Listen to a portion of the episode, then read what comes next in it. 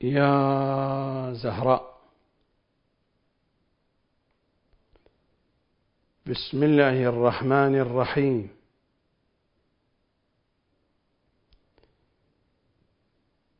فرارا من الضياع وبحثا عن النجاة. ما بين أفنية الدنيا وتلافيفها المتداخلة المتشابكة. وفسيح أفياء دين محمد وآل محمد صلوات الله عليهم. يحتدم الصراع في نفوسنا. ما بين النشاط والكسل. ما بين الإهمال والعمل. ما بين اليأس والأمل. ومن بين كل ذلك ينبثق ضوء فياض لامع براق في نهاية النفق. سبقتنا قلوبنا متراكضة إليه قبل أجسادنا ترتل نغمة شوق ولهفة متأججة. سلام سلام على ضياء حياتنا المشرق ونورها المتألق. سلام على منبع الطهر المتدافع المتدفق. إمام زماننا. الحجة بن الحسن. القائم بالحق. سلام على شيعته ومنتظريه. سلام عليكم. ما بين واقعين. واقع الدنيا وواقع الدين. حديث سمر بين المحبين وزبدة قول للمنتظرين الحلقة الأولى. اعلموا أنما الحياة الدنيا لعب ولهو. وزينة وتفاخر بينكم وتكاثر في الأموال والأولاد كمثل غيث أعجب الكفار نباته كمثل غيث أعجب الكفار نباته ثم يهيج فتراه مصفرا ثم يكون حطاما وفي الآخرة عذاب شديد ومغفرة من الله ورضوان. وما الحياة الدنيا إلا متاع الغرور.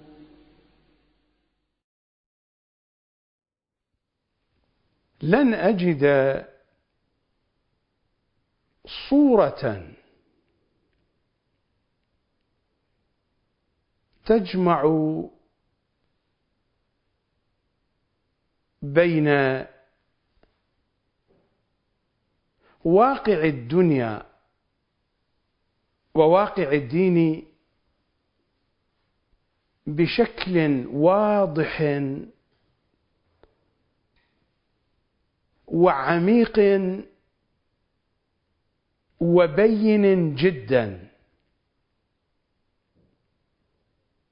مثلما أجد ذلك في عاشوراء. عاشوراء هذه اللوحة العملاقة جمعت في طواياها ما بين واقع الدنيا بكل تلافيفه وبين واقع الدين بكل وضوح حقه المر.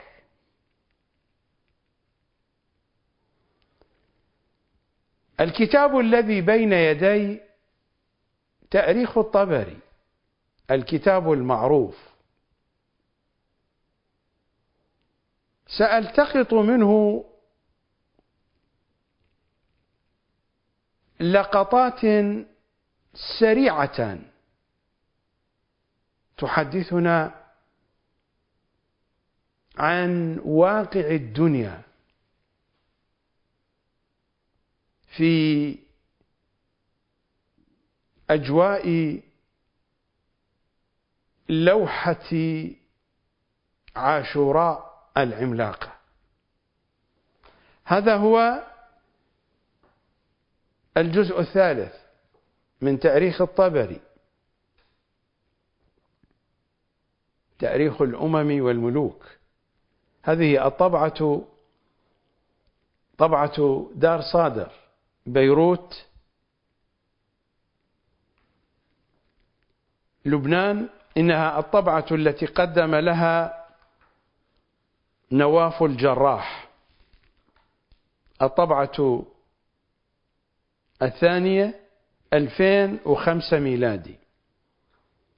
الطبري توفي سنة 310 للهجرة بحسب ما هو معروف. عن تاريخ وفاته.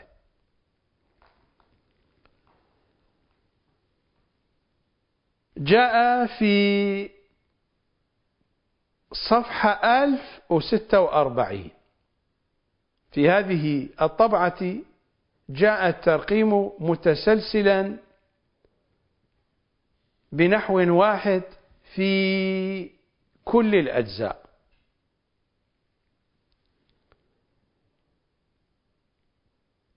نقل الطبري هنا كلاما عن شبث ابن ربعي. شبث ابن ربعي من الشخصيات الاجتماعية المعروفة في الكوفة.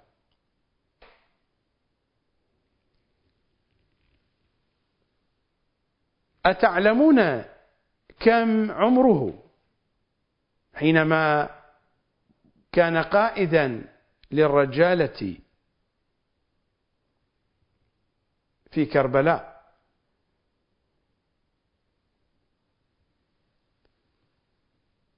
في أقل الروايات فإنه كان في السنة السادسة والتسعين من عمره. لا لعنة الله عليه. أتعجبون بعد ذلك من مراجع الشيعة الذين يصلون إلى التسعينات وهم غاطسون في عبادتهم للرئاسة والمرجعية الدينية. وغاطسون في عشقهم للمال والشهرة.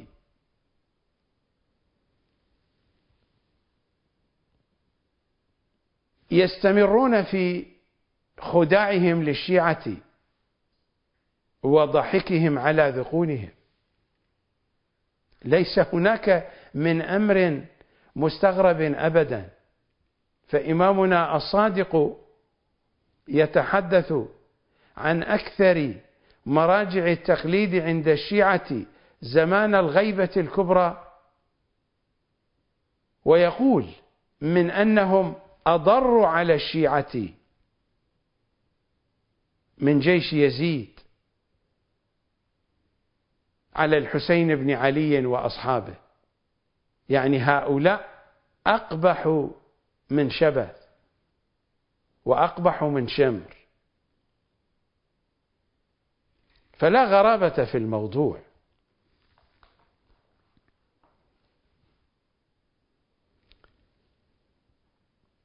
كما قلت لكم على أقل الروايات فإنه كان في السادسة والتسعين من عمره.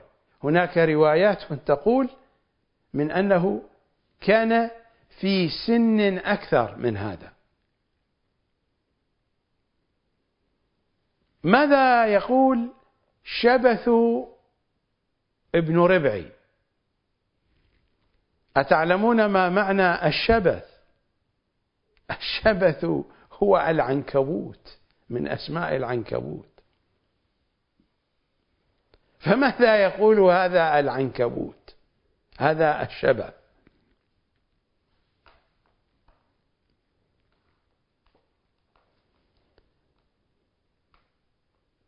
بعد أن اشترك في قتل الحسين صلوات الله وسلامه عليه يتحدث عن العراق.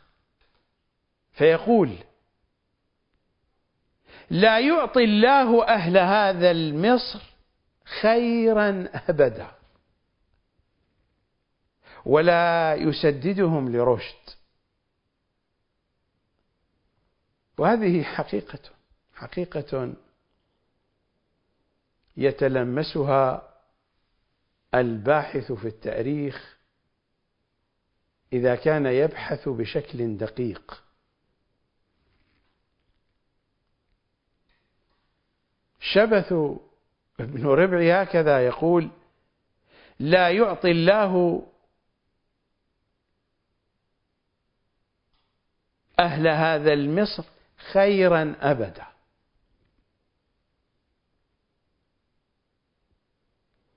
ولا يسددهم لرشد. ألا تعجبون ألا تعجبون أن قاتلنا مع علي بن أبي طالب ومع ابنه من بعده. يشير إلى الإمام الحسن. ألا تعجبون أن قاتلنا مع علي بن أبي طالب ومع ابنه من بعده آل أبي سفيان خمس سنين. ثم عدونا على ابنه على الحسين. ثم عدونا على ابنه وهو خير أهل الأرض. نقاتله مع آل معاوية وابن سمية الزانية. هم يعرفون بعضهم البعض. ثم عدونا على ابنه على الحسين وهو خير أهل الأرض. نقاتله مع آل معاوية وابن سمية الزانية. ضلال يا لك من ضلال. صورة من الواقع الدنيوي بالألوان الطبيعية الواضحة. هذه هي الدنيا. هذه هي الدنيا. وهذا هو الواقع الدنيوي الذي يحكم الناس. أعيد قراءة كلامه إنه يتحدث صادقا مع نفسه وبلسان الحقيقة. لا يعطي الله أهل هذا المصر. يشير إلى العراق خيرا أبدا. ولا يسددهم لرشد. قالها أمير المؤمنين لهم ووجه الخطاب للشيعة بشكل خاص.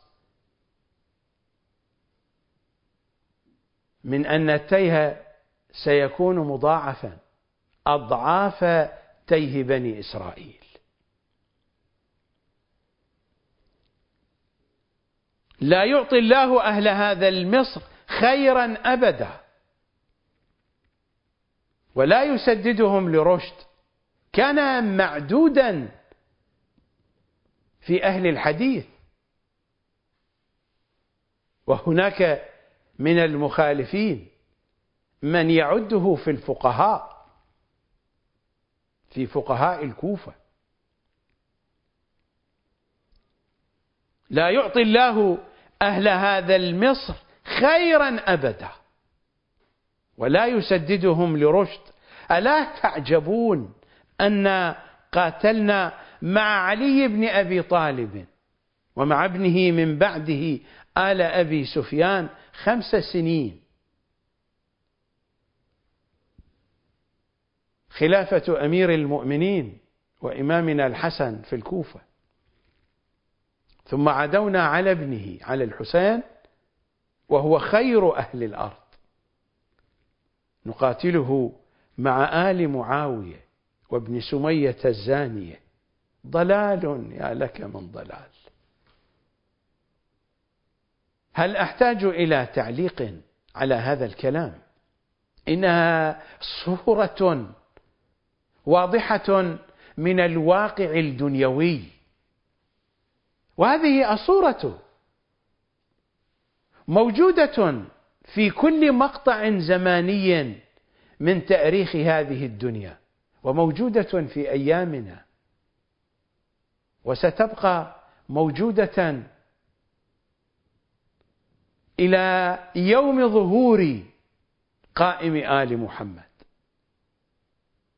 صلوات الله عليه وعليه. صورة ثانية. من المصدر نفسه. صفحة 1028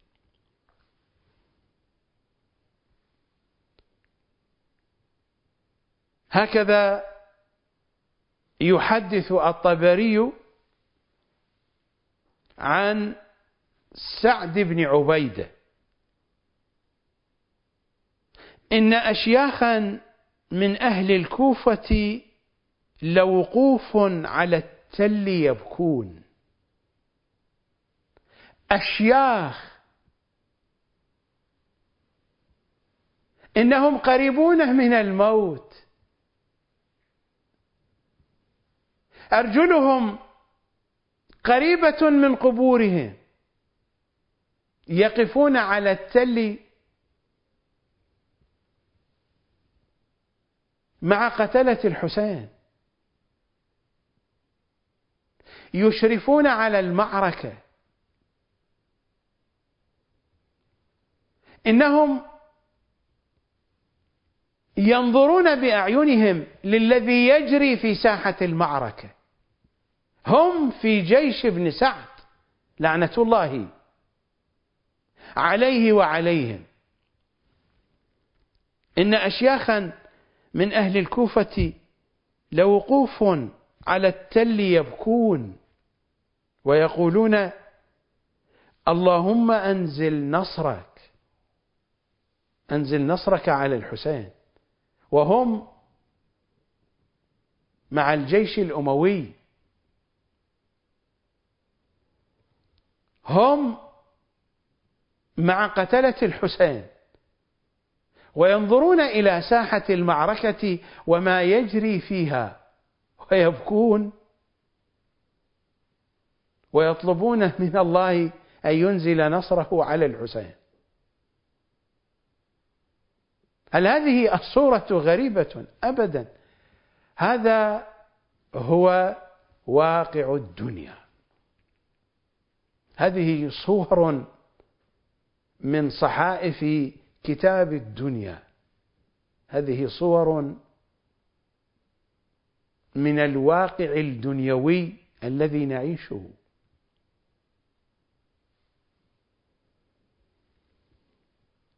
هذه الصورة موجودة على طول الخط لكنها قد تكون واضحة جدا في مقطع من المقاطع كما نحن في عاشوراء. قلت لكم عاشوراء اللوحة العملاقة التي يتجلى في طواياها.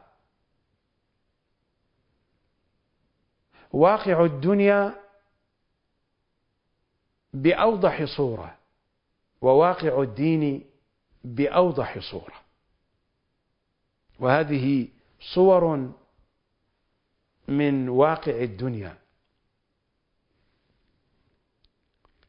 شبث ابن ربعي شيخ هرم وهؤلاء شيوخ. فأين الغرابة من شيوخ النجف وكربلاء؟ والصادق يقول عنهم من أنهم أضر على الشيعة من جيش يزيد على الحسين بن علي وأصحابه.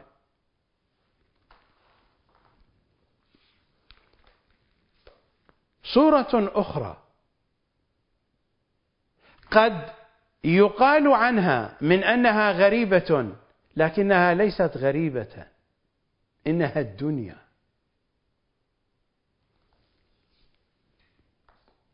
إنها الدنيا بكل تفاهتها. وإنها الدنيا بكل غرورها. وإنه ابن آدم المخلوق الأحمق الذي يضحك على نفسه وتضحك عليه الدنيا. ويضحك عليه إبليس من خلال جنوده من الجن والإنس. ويضحك عليه مراجع الدين رجال الدين في كل الديانات. هذه الكيانات القذرة الوسخة.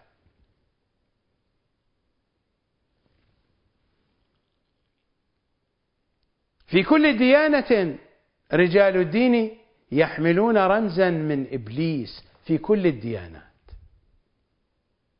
وفي النجف يضعون عمامة إبليس على رؤوسهم. لست أنا الذي أصف العمامة هذه بالعمامة الإبليسية؟ إنها أحاديثهم ورواياتهم الشريفة.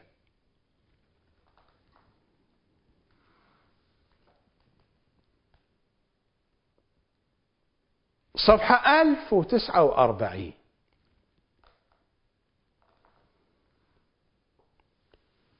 لازلت أقرأ من الجزء الثالث من تأريخ الطبري.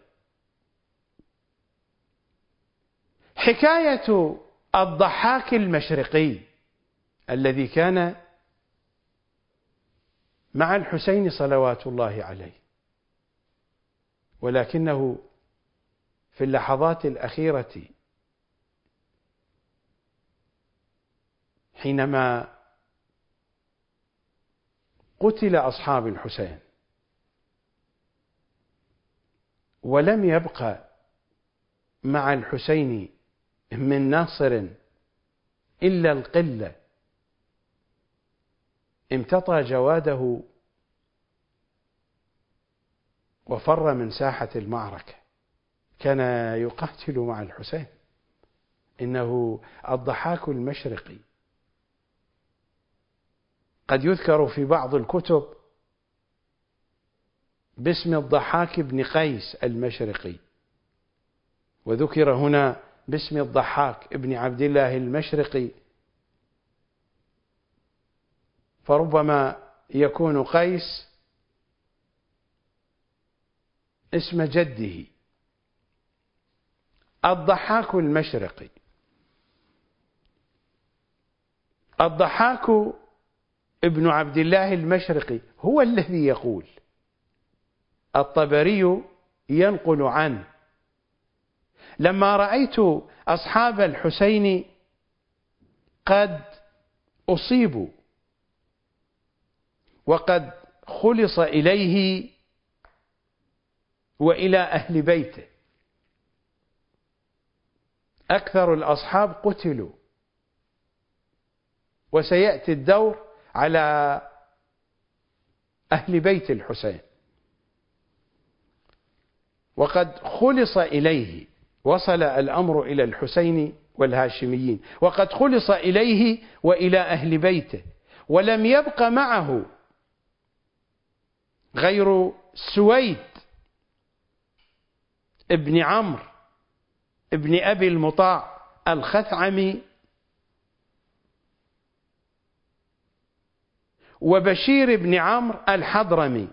قلت له الضحاك المشرقي يقول للحسين قلت له يا ابن رسول الله قد علمت ما كان بيني وبينك قلت لك أقاتل عنك ما رأيت مقاتلا فإذا لم أر مقاتلا فأنا في حل من الانصراف. فقلت لي نعم. قال فقال فقال الحسين صدقت. وكيف لك بالنجاة؟ كيف تنجو؟ وكيف لك بالنجاة؟ إن قدرت على ذلك فأنت في حل قال فأقبلت إلى فرسي. وقد كنت حيث رأيت خيل أصحابنا تعقر. أصحاب الحسين عقروا خيولهم. لماذا عقروا خيولهم؟ لأنهم قرروا النزول إلى المعركة وهم عارفون من أنهم سيقتلون فلا يريدون أن ينتفع أعداؤهم من خيولهم وأن تكون الخيول غنيمة.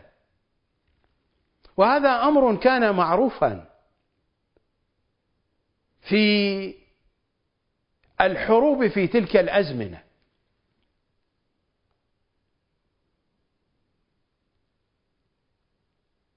يقول فأقبلت إلى فرسي الضحاك وقد كنت حيث رأيت خيل أصحابنا تعقر أقبلت بها حتى أدخلتها فسطاطا لأصحابنا بين البيوت وأقبلت أقاتل معهم راجلا فقتلت يومئذ بين يدي الحسين رجلين وقطعت يد آخر وقال لي الحسين يومئذ مرارا لا تشلل لا يقطع الله يدك جزاك الله خيرا عن أهل بيت نبيك. فلما أذن لي استخرجت الفرس من الفسطاط ثم استويت على متنها ثم ضربتها حتى إذا قامت على السنابك. رميت بها عرض القوم فأفرجوا لي واتبعني منهم خمسة عشر رجلا حتى انتهيت إلى شفية قرية قريبة من شاطئ الفرات. فلما لحقوني عطفت عليهم فعرفني كثير ابن عبد الله الشعبي وأيوب ابن مشرح الخيواني وقيس بن عبد الله الصائدي فقالوا هذا الضحاك ابن عبد الله المشرقي. هذا ابن عمنا ننشدكم الله لما كففتم عنه. فقال ثلاثة نفر من بني تميم كانوا معهم بلى والله لنجيبن إخواننا وأهل دعوتنا إلى ما أحبوا من الكف عن صاحبهم. قال فلما تابع التميميون أصحابي كف الآخرون. فنجاني الله. حكاية الضحاك المشرقي. غريبة هي لكنها على الدنيا ما هي بغريبة. يقاتل مع الحسين. ولما يفنى أصحاب الحسين يخرج فرسه من الفسطاط حيث أخفى فرسه وامتطى صهوة جواده وترك الحسين وفر بنفسه. صور واضحة جدا من واقع الدنيا. وهذا هو عنوان هذه الحلقات. ما بين واقعين. واقع الدنيا وواقع الدين. نذهب إلى فاصل. هنا كربلاء في دمنا. مملكة العشق له تنحني وشمسها من نحره تطلع ورأسه السلطان فوق القنا يحكم والخلق له تخضع. قد امتطى صهوة أمجاده وسار والدهر له يتبع.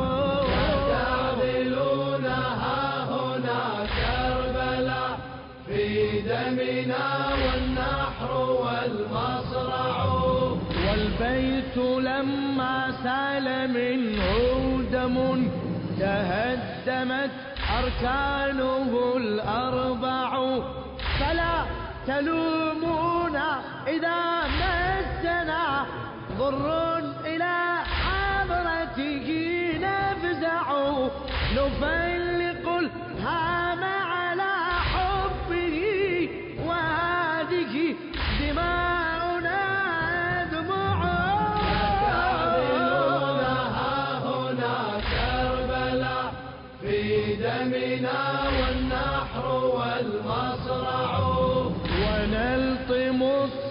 الصدر وخاب الذي على حسين الله لا يجزع ونملأ الأرض دموعا ولا بغير ذا نرضى ولا نقنع ونقطع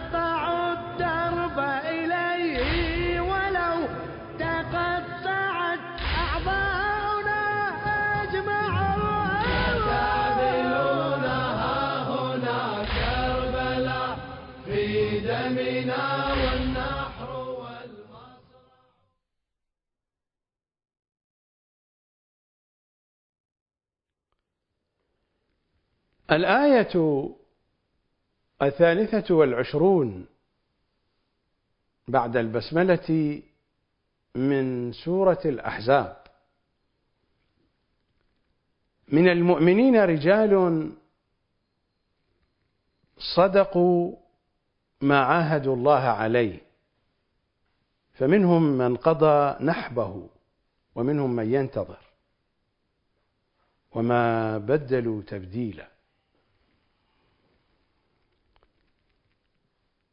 هذه الآية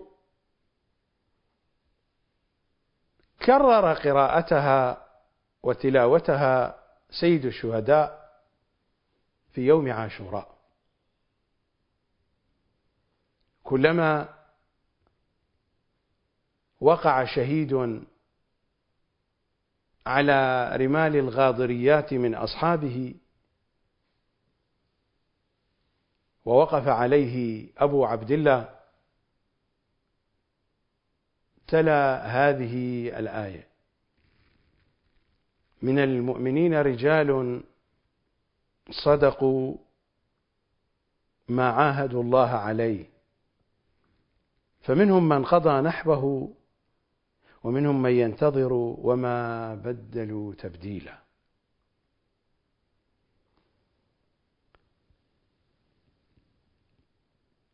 هذه صور حقيقية من واقع دين محمد وآل محمد صلوات الله عليهم. قلت لكم في أول حديثي من أن عاشوراء في أجوائها جمعت بين واقع الدنيا في أوضح صوره وبين واقع الدين في أوضح صوره أيضا.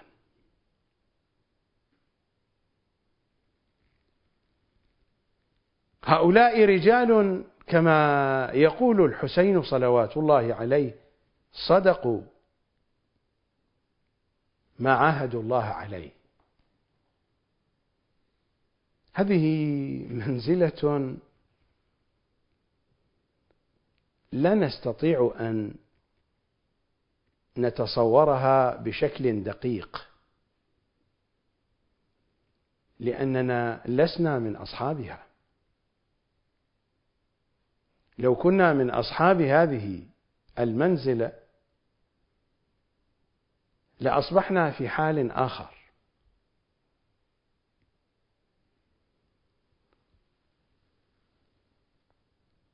أحدثكم عن نفسي وعن تجربتي. فأنا لست من أصحاب هذه المنزلة حتى أستطيع أن أتصورها بشكل دقيق. ولا أعرف أحدا في تجربتي الدينية في كل حياتي يمكنني أن أصفه بهذا الوصف.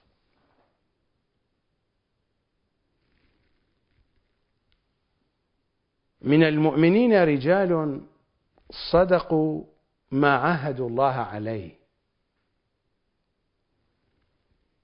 فمنهم من قضى نحبه استشهد ومنهم من ينتظر. وما بدلوا تبديلا. لم يغيروا عهودهم. كانوا أوفياء كانوا صادقين مع الله. فحينما صدقوا مع الله صدق الله معهم. كيف صدق الله معهم؟ صدق الحسين معهم. نحن كيف نصدق مع الله؟ نصدق مع الله إذا ما صدقنا مع إمام زماننا. أصحاب الحسين صدقوا مع الله حينما صدقوا مع الحسين. حينما صدقوا مع الحسين فإنهم قد صدقوا مع الله. ونحن كذلك. إذا وفقنا أن نكون بهذه المنزلة أن نكون صادقين مع الله فهذا يعني أننا صادقون مع إمام زماننا. حينما نقرأ في الآية التاسعة. بعد العاشرة. بعد المئة.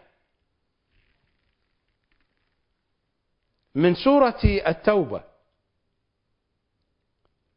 يا أيها الذين آمنوا اتقوا الله وكونوا مع الصادقين. كيف نكون مع الصادقين؟ أن نصدق معهم حينما نصدق معهم فإننا نصدق مع الله. الصادقون بالمعنى الحقيقي الكامل هم محمد وآل محمد. إنهم الأئمة المعصومون الأربعة عشر. ابتداء من إمام الأئمة الأول ابتداء من رسول الله وانتهاء بإمام زماننا الحجة بن الحسن. هؤلاء هم الصادقون حقيقة. إطلاق الصادقين حتى على الأنبياء يكون بمنزلة وبرتبة دون منزلة الصادقين التي لمحمد وآل محمد. قد يقول قائل الأنبياء يكذبون. أنا لا أتحدث عن هذا المعنى. أنا أتحدث عن العلم.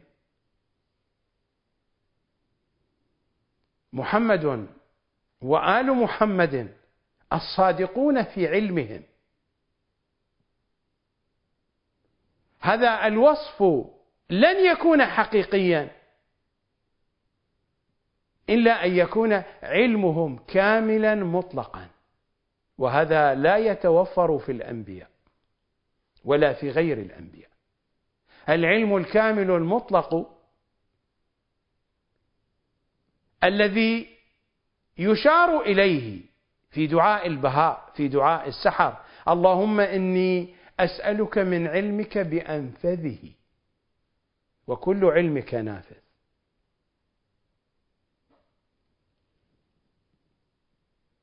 الحديث هنا ليس عن علم الذات الإلهية.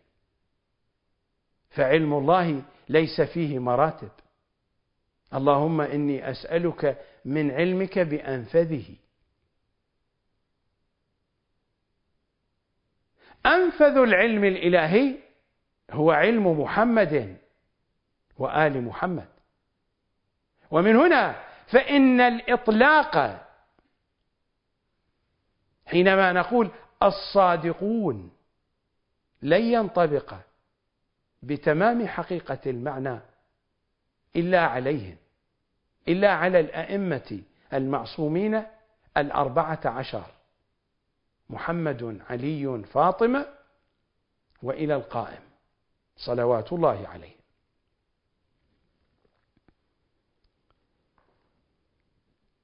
يا أيها الذين آمنوا اتقوا الله وكونوا مع الصادقين. حينما نكون مع الصادقين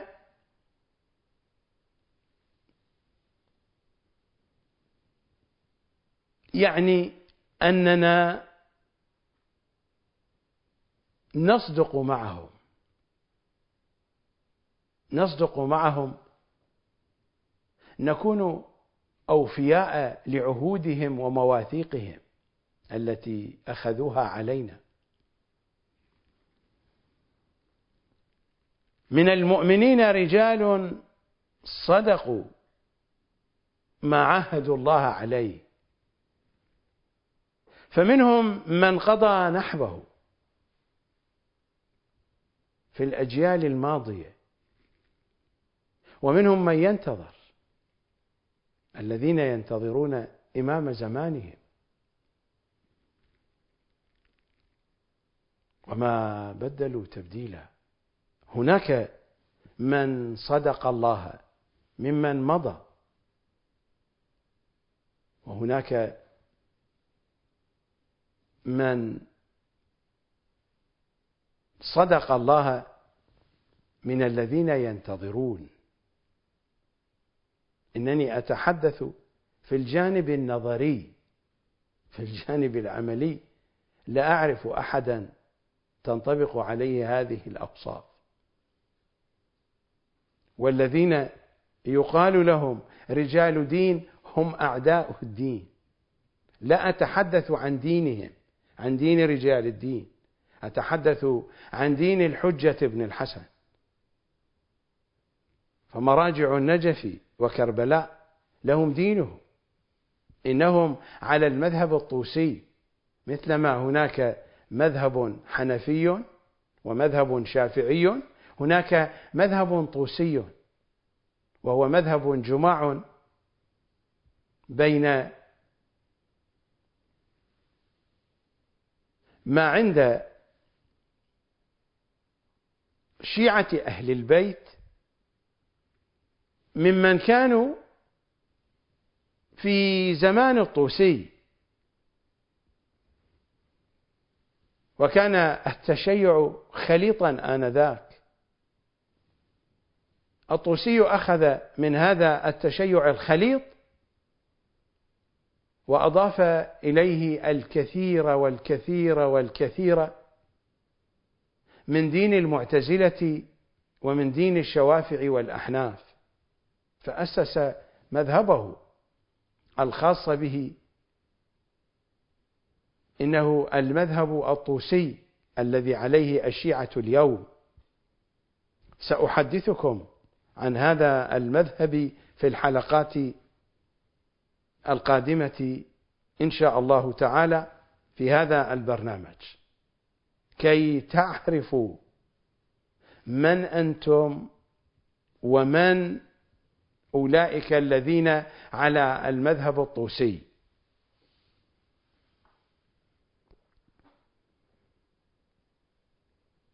إذا صدقنا مع إمام زماننا فإننا قد صدقنا مع الله.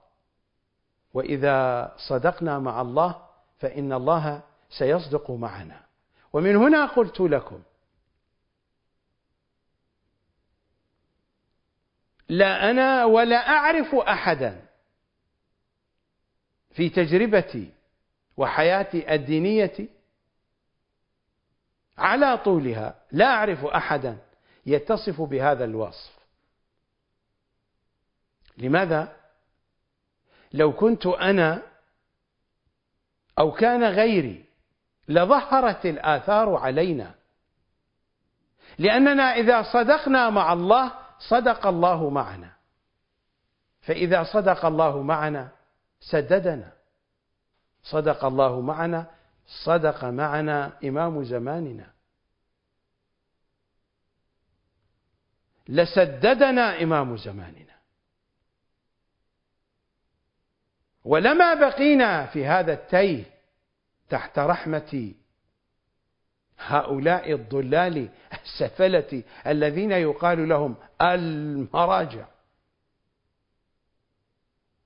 يضحكون علينا بمذهب ضلالهم هذا الذي هو المذهب الطوسي.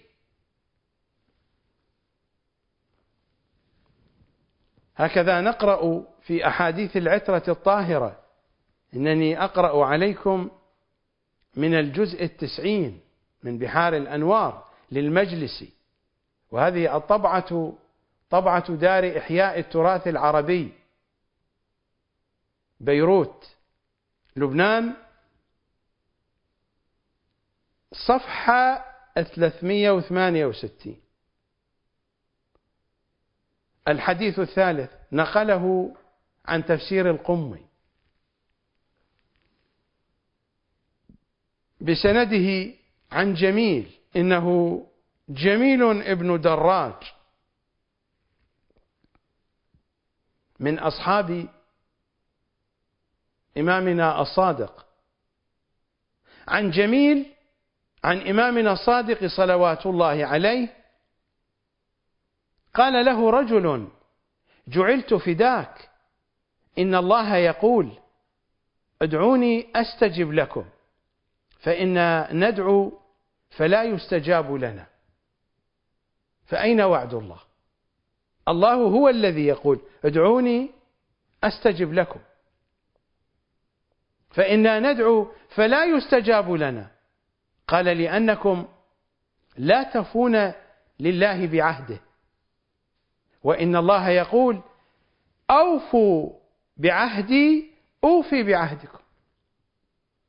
والله لو وفيتم لله لوفى الله لكم. فإذا صدقنا مع الله صدق الله معنا. اذكروني أذكركم. أوفوا بعهدي أوفي بعهدكم. هذه قوانين الله. هذه أخلاق الله هذه سنن الله. الرواية مهمة جدا. السائل يسأل الإمام الصادق جعلت فداك إن الله يقول ادعوني أستجب لكم فإنا ندعو فلا يستجاب لنا. قال لأنكم لا تفون لله بعهده. وإن الله يقول أوفوا بعهدي أوفي بعهدكم. والله لو وفيتم لله لوفى الله لكم.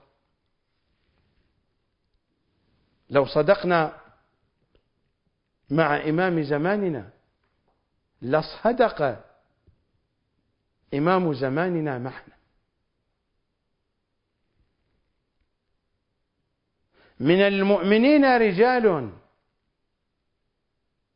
صدقوا ما عاهدوا الله عليه. نحن هكذا نقرأ في كلماتهم الشريفة. هذا علل الشرائع للصدوق. المتوفى سنة 381 للهجرة. في الجزء الأول في الباب التاسع عنوان الباب. علة خلق الخلق واختلاف أحوالهم. الحديث الأول عن إمامنا الصادق صلوات الله وسلامه عليه. خرج الحسين بن علي على أصحابه فقال أيها الناس إن الله جل ذكره ما خلق العباد إلا ليعرفوا فإذا عرفوه عبدوه. فإذا عبدوه استغنوا بعبادته عن عبادة من سواه. فقال له رجل يا ابن رسول الله بأبي أنت وأمي فما معرفة الله؟ قال معرفة أهل كل زمان إمامهم الذي يجب عليهم طاعته. حينما نعرف إمام زماننا سنصدق معه. ومعرفة إمام زماننا هي معرفة الله. هذا هو مرادي أن من صدق مع إمام زمانه صدق مع الله. خرج الحسين بن علي على أصحابه. فقال أيها الناس إن الله جل ذكره ما خلق العباد إلا ليعرفوه. فإذا عرفوه عبدوه. فإذا عبدوه استغنوا بعبادته عن عبادة من سواه. فقال له رجل يا ابن رسول الله بأبي أنت وأمي فما معرفة الله؟ قال معرفة أهل كل زمان إمامهم. إمامهم الذي يجب عليهم طاعته. من المؤمنين رجال صدقوا ما عاهدوا الله عليه. انظروا إلى هذه الرواية. من الجزء التسعين من بحار الأنوار. الحديث الرابع. صفحة 368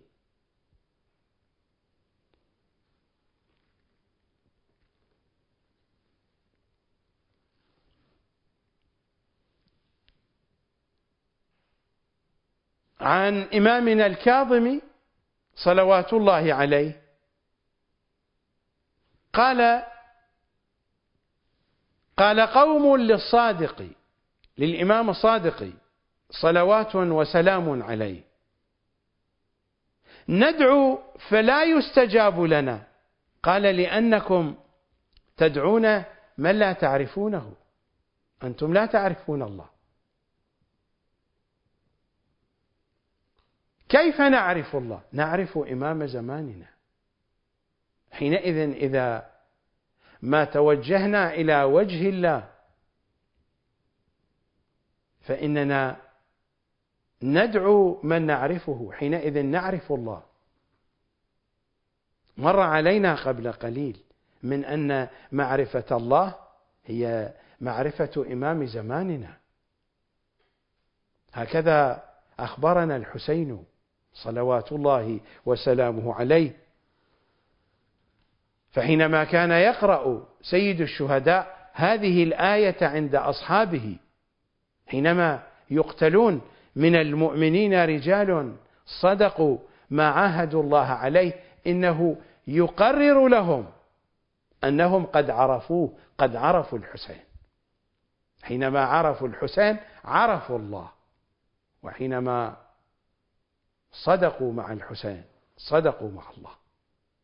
ولذا فإن الحسين كان يقرأ الآية عندهم. من المؤمنين رجال صدقوا ما عاهدوا الله عليه. هذه الأحاديث أصول أصول عقائدية وأصول فكرية وأصول ثقافية. أخاطبكم أنتم الذين تريدون أن تخدموا إمام زمانكم خدمة إمام زمانكم تحتاج إلى معرفة. يا كميل يا كميل ما من حركة. أمير المؤمنين يقول له يا كميل ما من حركة. إلا وأنت محتاج فيها إلى معرفة. أنتم الذين تريدون خدمة إمام زمانكم أنتم بحاجة إلى هذه المعرفة. إلى أن تعرفوا هذه الحقائق. قالوا للصادق صلوات الله عليه ندعو فلا يستجاب لنا. قال لأنكم تدعون من لا تعرفونه. الأمر هو هو.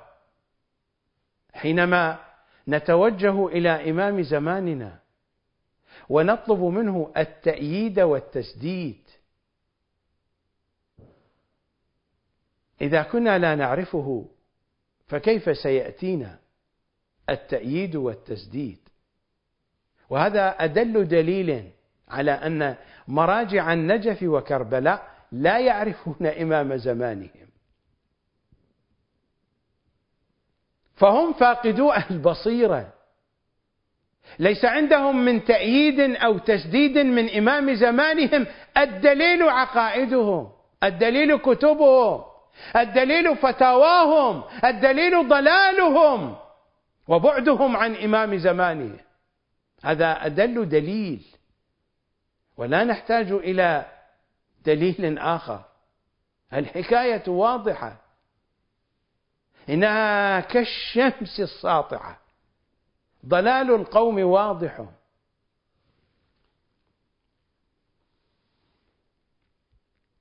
ندعو فلا يستجاب لنا. قال لأنكم تدعون من لا تعرفونه.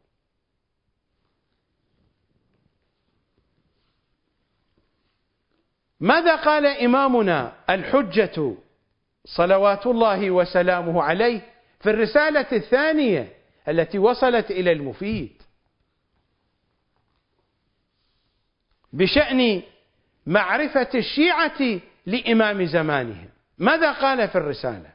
أقرأ عليكم من الجزء الثالث والخمسين من بحار الأنوار للمجلس وطبعة طبعة دار إحياء التراث العربي في الصفحة السابعة والسبعين بعد المئة.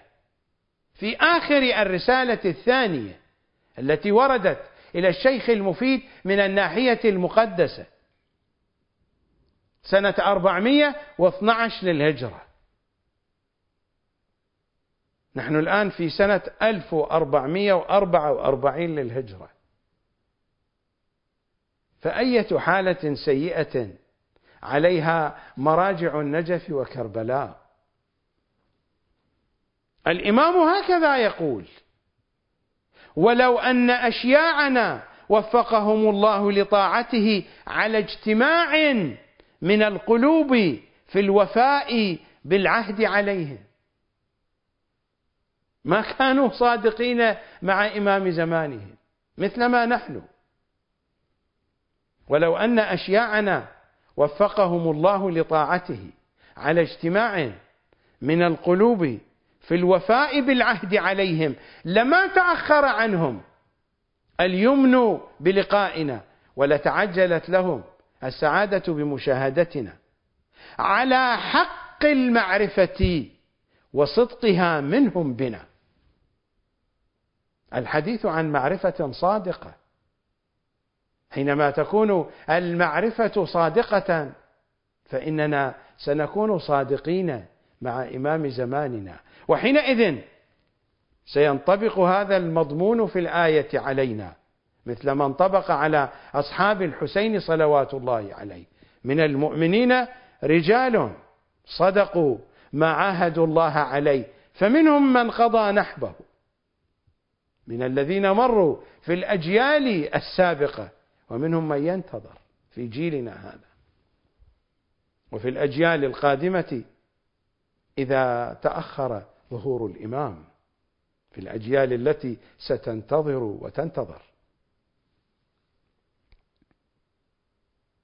من المؤمنين رجال صدقوا ما عاهدوا الله عليه فمنهم من قضى نحبه ومنهم من ينتظر وما بدلوا تبديلا. الإمام هكذا يقول ولو أن أشياعنا وفقهم الله لطاعته على اجتماع من القلوب في الوفاء بالعهد عليهم لو كانوا أوفياء لو كانت قلوبهم معنا لما تأخر عنهم اليمن بلقائنا ولتعجلت لهم السعادة بمشاهدتنا على حق المعرفة وصدقها منهم بنا. ليس هناك من معرفة صادقة عند الشيعة. من أين يأتون بالمعرفة الصادقة؟ وما هم على دين إمام زمانهم؟ إنهم على المذهب الطوسي وقد ضحك عليهم من أنهم على دين الحجة بن الحسن. وهم على المذهب الطوسي الذي تأسس بالاتفاق فيما بين الحكومة العباسية ومراجع الشيعة آنذاك على يد الطوسي. سأحدثكم عن مذهب الضلال هذا في الحلقات القادمة إن شاء الله تعالى. في هذا البرنامج. فما يحبسنا عنه؟ الذي يحبس الإمامة الحجة عنا هو هذا. فما يحبسنا عنهم إلا ما يتصل بنا مما نكرهه ولا نؤثره منه. إنه يكره لقاءنا إنه يكره جوارنا إنه يكره واقعنا. هذه هي الحقيقة. وسبب مراجع النجف وكربلاء. أساس البلية هؤلاء. أساس الضلال هؤلاء.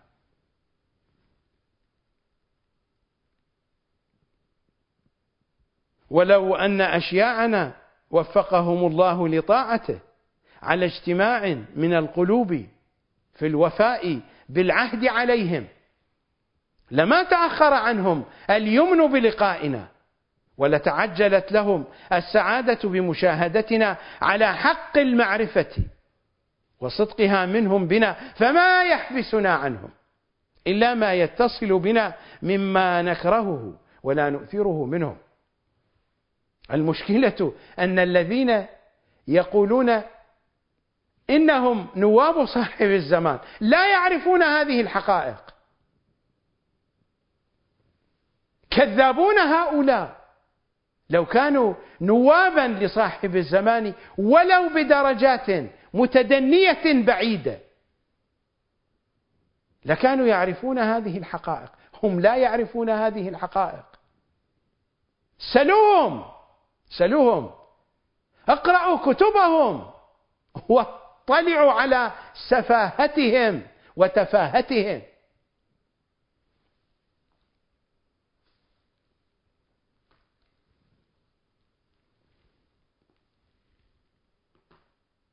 الصورة واضحة. واضحة جدا. ما قرأته عليكم من تاريخ الطبري يمثل واقع الدنيا. وما حدثتكم به من مضمون هذه الآية من المؤمنين رجال صدقوا ما عاهدوا الله عليه. يمثل واقع الدين. أما نحن فنحن في حالة تيه ما بين الدين والدنيا. فلا نحن من أهل الدين حقيقة ولا نحن من أهل الدنيا. مراجع النجف وكربلاء هؤلاء عباد الدنيا. لا علاقة لهم بالدين أصلا وإنما يوظفون الدين لعبادة الدنيا لتحقيق مآربهم الدنيوية. وبعض منهم أغبياء مضحوك عليهم لا يعرفون الحقيقة ما هي. يتصورون أنهم على دين محمد وأهل محمد ولا يعلمون أنهم على المذهب الطوسي الذي أسسه العباسيون للشيعة. كي يتخلصوا من الشيعة بالكامل. وأوكلوا الأمر إلى الطوسي. سيأتينا الكلام تباعا وتأتينا التفاصيل.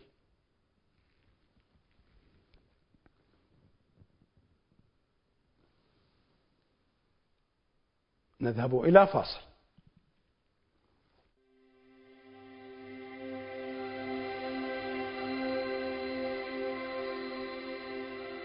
عن إمامنا الكاظم صلوات الله وسلامه عليه. من زار الحسين عارفا بحقه. غفر الله له ما تقدم من ذنبه وما تأخر. وعنه أيضا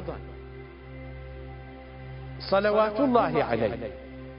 أدنى ما يثاب به زائر الحسين بشط الفرات. إذا عرف بحقه وحرمته وولايته أن يغفر له ما تقدم من ذنبه وما تأخر. عن أبي خديجة الجمال عن إمامنا الصادق صلوات الله وسلامه عليه قال سألته عن زيارة قبر الحسين عليه السلام. قال إنه أفضل ما يكون من الأعمال. عن زيد الشحام. قال سمعت الصادق صلوات الله عليه يقول من أتى قبر الحسين تشوقا إليه. كتبه الله من الآمنين يوم القيامة. وأعطي كتابه بيمينه. وكان تحت لواء الحسين حتى يدخل الجنة فيسكنه في درجته. إن الله عزيز حكيم.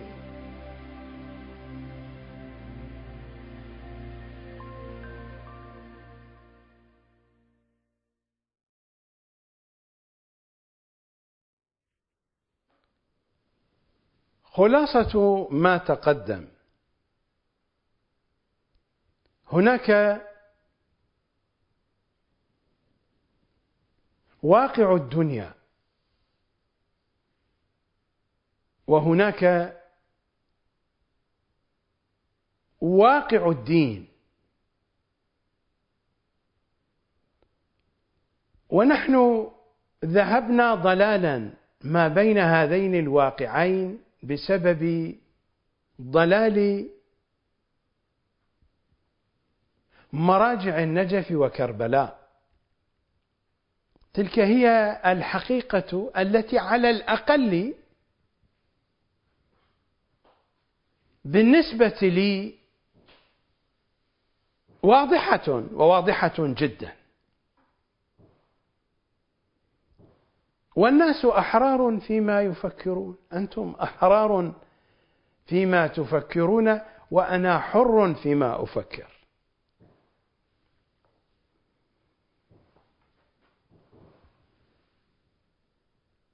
صدقوا ما عاهدوا الله عليه. هذه حقيقة الذين صدقوا مع محمد وآل محمد.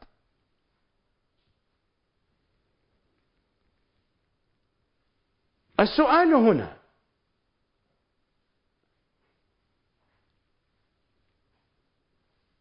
ما هي المقدمة التي تقودنا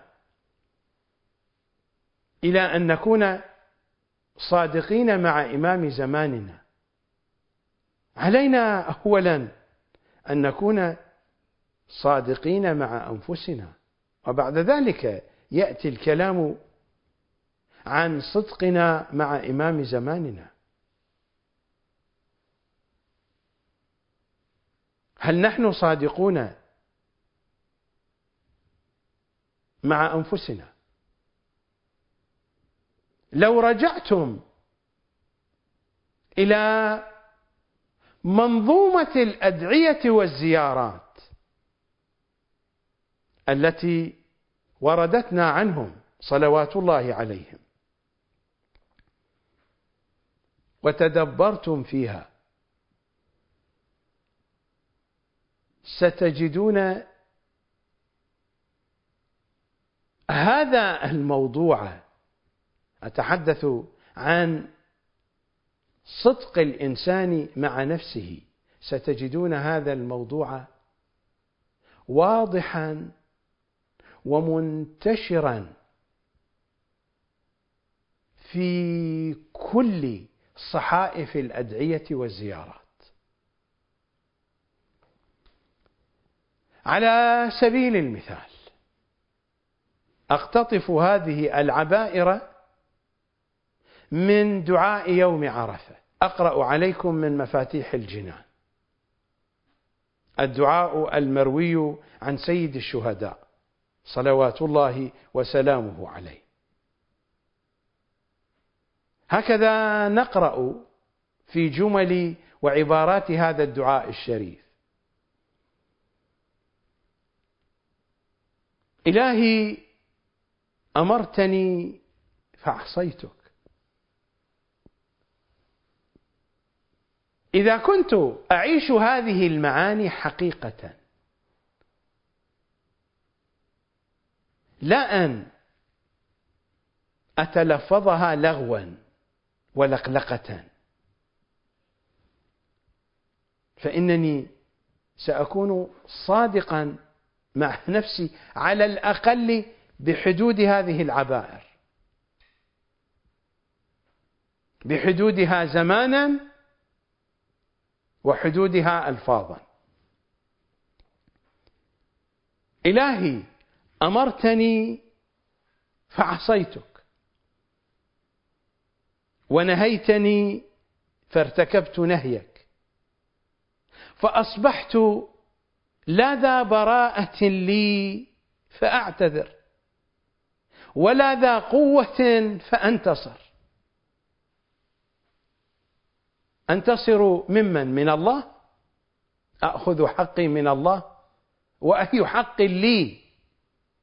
عند الله حتى أنتصر لحقي. إلهي أمرتني فعصيتك ونهيتني فارتكبت نهيك. فأصبحت لا ذا براءة لي فأعتذر ولا ذا قوة فأنتصر.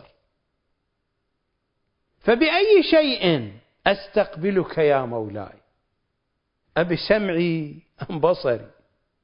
أم بلساني؟ أم بيدي؟ أم برجلي؟ أليس كلها نعمك عندي؟ وبكلها عصيتك يا مولاي. فلك الحجة والسبيل علي. يا من سترني من الآباء والأمهات أن يزجروني ومن العشائر والأخوان أن يعيروني ومن السلاطين أن يعاقبوني ولو اطلعوا يا مولاي على ما اطلعت عليه مني إذا ما أنظروني ولا رفضوني وخطعوني فها أنا ذا يا إلهي بين يديك. يا سيدي خاضع ذليل حصير حقير. حصير لا أستطيع الكلام. قد أصابني الحصر وهو العين. ماذا أقول؟ ماذا أقول؟ فأصبحت لا ذا براءة لي فأعتذر. ولا ذا قوة فأنتصر. فبأي شيء أستقبلك يا مولاي؟ أبسمعي أم بصري أم بلساني؟ فها أنا ذا يا إلهي بين يديك يا سيدي. خاضع ذليل حصير حقير. لا ذو براءة فأعتذر ولا ذو قوة فأنتصر ولا حجة فأحتج بها ولا قائل لم أجترح ولم أعمل سوءا. وما عسى الجحود ولو جحدت يا مولاي ينفعني. كيف وأن ذلك؟ وجوارحي كلها شاهدة علي بما قد عملت. وعلمت يقينا غير ذي شك أنك سائلي من عظائم الأمور وأنك الحكم العدل الذي لا تجور. وعدلك مهلكي ومن كل عدلك مهربي. فإن تعذبني يا إلهي فبذنوبي بعد حجتك علي. وإن تعف عني فبحلمك وجودك وكرمك. هذه الجمل وهذه العبائر تحكي واقعنا. وتحكي أحوالنا.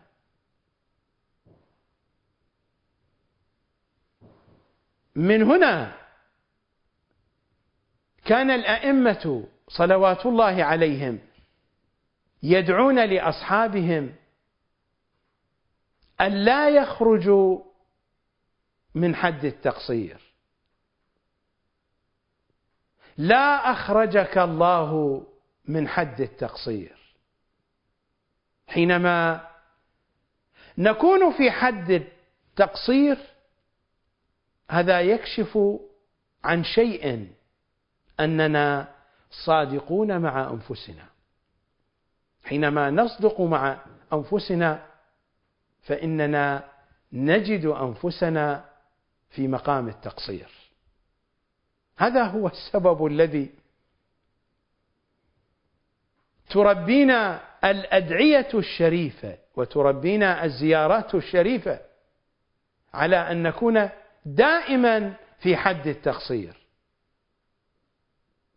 وكان إمامنا الصادق إذا أراد أن يكرم أصحابه بدعاء يدعو لهم أن يكونوا في حد التقصير دائما. حينما نكون صادقين مع أنفسنا فإننا سنكون في حد التقصير.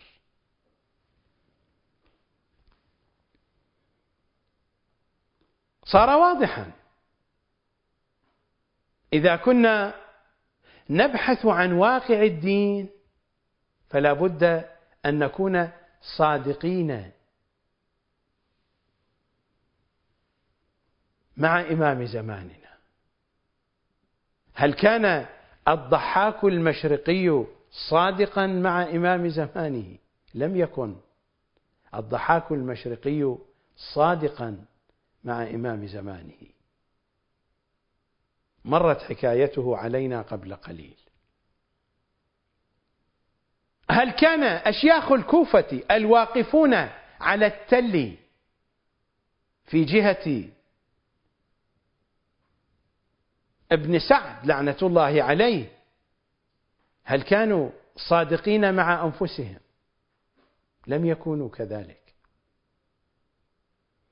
شبث ابن ربعي كان صادقا مع نفسه لكنه لم يرتب اثرا. على صدقه مع نفسه. لأن الصدق مع النفس من دون ترتيب أثر لا قيمة له. إذا لابد أن نكون صادقين مع أنفسنا وأن نرتب اثرا على ذلك. وإلا سنبقى في دوامة حتى لو كنا صادقين مع أنفسنا. سنبقى في دوامة لا نعرف أولها ولا نعرف آخرها. مناجاة الشاكين تخبرنا عن هذه الدوامة. المناجاة المروية عن إمامنا السجادي صلوات الله وسلامه عليه. هذه الدوامة نحن دائما فيها في ليلنا ونهارنا. لماذا؟ لأننا حتى لو كنا صادقين مع أنفسنا إننا لا نرتب اثرا عمليا على صدقنا مع أنفسنا. هذا إذا كنا صادقين مع أنفسنا.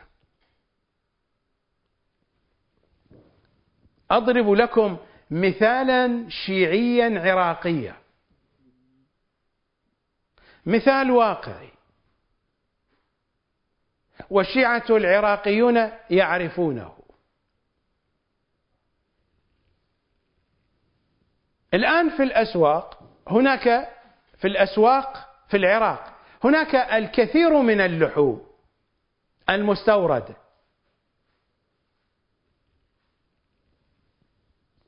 منها ما لا يجوز أكله. لكن الشيعة يشترون هذه اللحوم لأنها رخيصة ويأكلونها.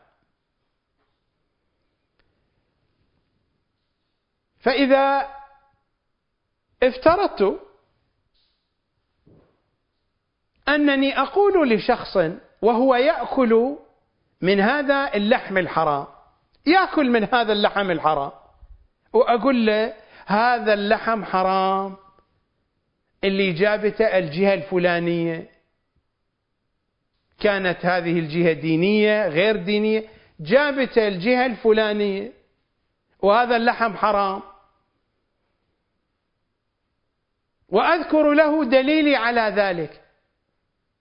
سيبقى مستمرا يأكل. يبقى يأكل.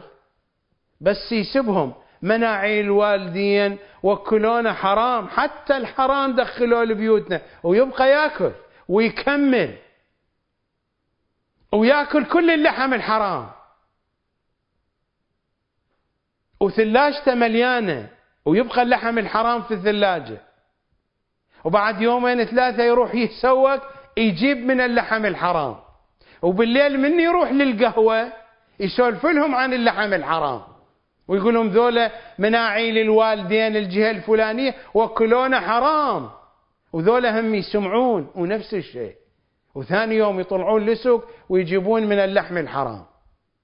ويأكل باللحم الحرام ويسولف لعائلته. شوفوا هالمناعي الوالدين وكلونا من الحرام. وهم كلهم يأكلون حرام. هذا مثال واقعي من مجتمعنا الشيعي العراقي.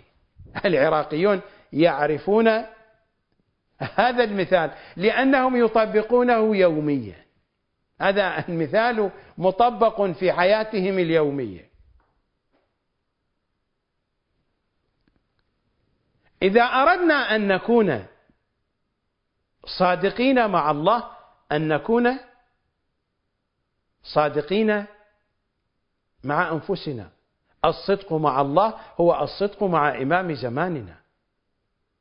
وإذا كنا صادقين مع أنفسنا لابد أن نرتب أثرا عمليا وإلا سنبقى في هذه الدوامة. وهذا هو الذي نحن فيه. نحن المتدينون. أتحدث عن الشيعة المتدينين. المنتظرين لإمام زمانهم يعيشون في هذه الدوامة أنا وأنتم حتى وإن كنا صادقين مع أنفسنا. ماذا تقول مناجاة الشاكين؟ إنها تخبرنا عن الدوامة التي نحن نعيشها.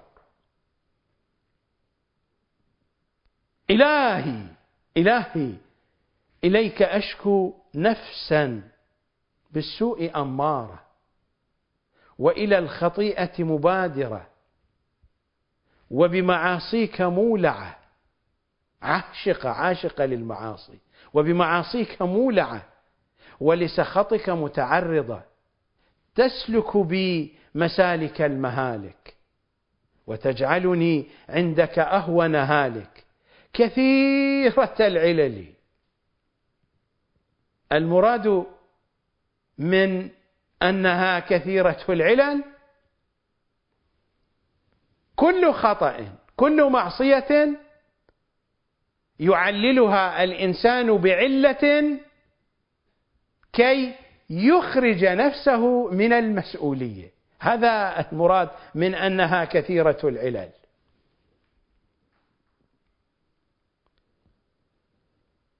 إلهي إليك أشكو نفسا بالسوء أمارة. وإلى الخطيئة مبادرة وبمعاصيك مولعة ولسخطك متعرضة. تسلك بي مسالك المهالك وتجعلني عندك أهون هالك كثيرة العلل طويلة الأمل. إن مسها الشر تجزع وإن مسها الخير تمنع. ميالة إلى اللعب واللهو مملوة بالغفلة والسهو. تسرع بي إلى الحوبة.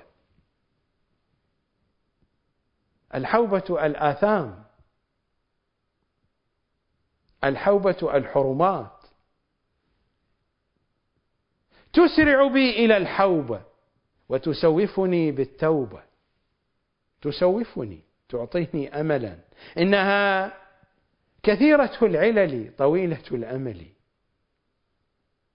ويل لي من نفسي مثلما يقول رسول الله صلى الله عليه وآله أعدى أعدى عدوك أعدى أعدائك أعدى عدوك نفسك التي بين جنبيك. هي هذه. إلهي إليك أشكو نفسا. بالسوء أمارة وإلى الخطيئة مبادرة وبمعاصيك مولعة ولسخطك متعرضة تسلك بي مسالك المهالك وتجعلني عندك أهون هالك. كثيرة العلل طويلة الأمل إن مسها الشر تجزع وإن مسها الخير تمنع ميالة إلى اللعب واللهو. مملوة بالغفلة والسهو تسرع بي إلى الحوبة وتسوفني بالتوبة إلهي أشكو إليك عدوا يضلني وشيطانا يغويني. قد ملأ بالوسواس صدري وأحاطت هواجسه بقلبي. يعاضد لي الهوى ويزين لي حب الدنيا ويحول بيني وبين الطاعة والزلفى. الزلفى القربى هذا الشيطان قد يكون من الجن وقد يكون من الإنس وقد يكونان معا. إلهي أشكو إليك عدوا يضلني وشيطانا يغويني. قد ملأ بالوسواس صدري وأحاطت هواجسه بقلبي. يعاضد لي الهوى ويزين لي حب الدنيا ويحول بيني وبين الطاعة والزلفى إلهي إلهي إليك أشكو قلبا قاسيا مع الوسواس متقلبا وبالرين والطبع متلبسا وعينا عن البكاء من خوفك جامدة وبالرين والطبع إنها الحجب إنها حجب القلوب إنها أمراض القلوب. وبالرين والطبع متلبسا وعينا عن البكاء من خوفك جامدة وإلى ما يسرها طامحة. متوجهة إلى ما فيه سرور دنيوي وهو سرور خداع مخادع. هذه حقيقة الدنيا. هذه الدوامة نحن ندور فيها. لا نعرف أولها ولا نعرف آخرها. هذه دوامة الذين يصدقون مع أنفسهم لكنهم لا يرتبون أثرا عمليا على ذلك. أنا أقول لأصحاب العمائم الذين يتابعون برامجي ويعتقدون بصحة ما أقول لكنهم لا يرتبون أثرا. والكلام ما هو كلامي. أنا أنقل كلامهم صلوات الله عليهم لا يرتبون أثرا. أقول لكم ستزدادون تيها وستبقون في هذه الدوامة. أنتم في دوامة. شخصوا مواقفكم وكونوا صادقين مع أنفسكم.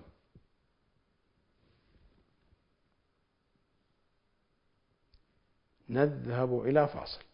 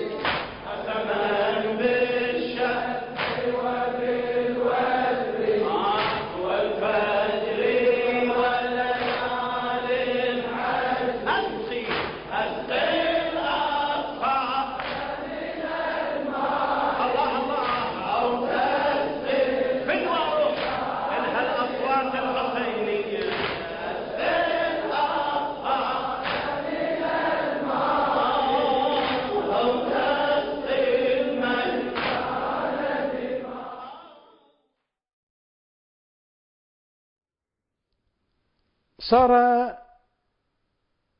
واضحا لدينا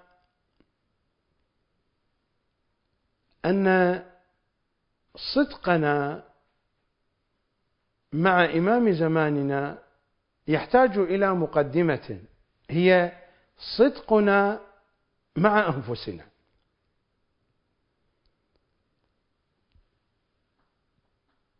إذا لم نرتب أثرا عمليا على صدقنا مع أنفسنا فإننا سنبقى في متاهة.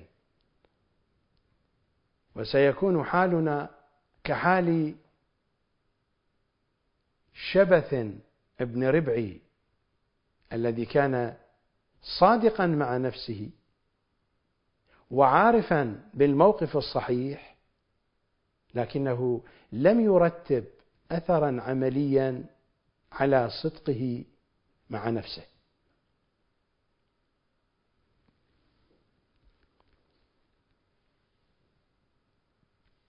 فعلينا أن نصدق مع أنفسنا وعلينا أن نرتب اثرا عمليا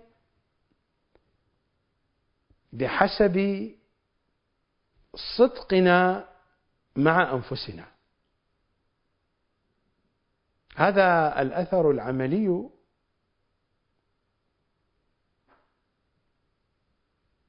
يمكنني أن ألخصه بهذه الكلمة. نحن بحاجة إلى ثورة إلى ثورة داخلية. حينما نصدق مع أنفسنا فإذا أردنا أن نرتب أثرا عمليا على صدقنا مع أنفسنا فنحن بحاجة إلى ثورة. وهذا هو الذي يطالبنا به القرآن. القرآن طالبنا بثورة على أنفسنا على مستويين.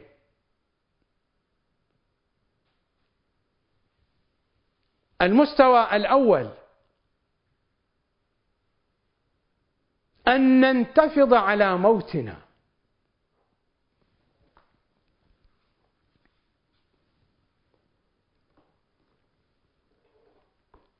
في الآية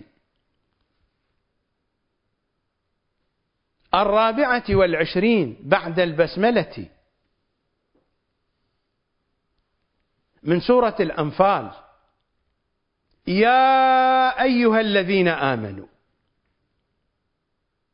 يا أيها الذين آمنوا استجيبوا لله وللرسول إذا دعاكم لما يحييكم.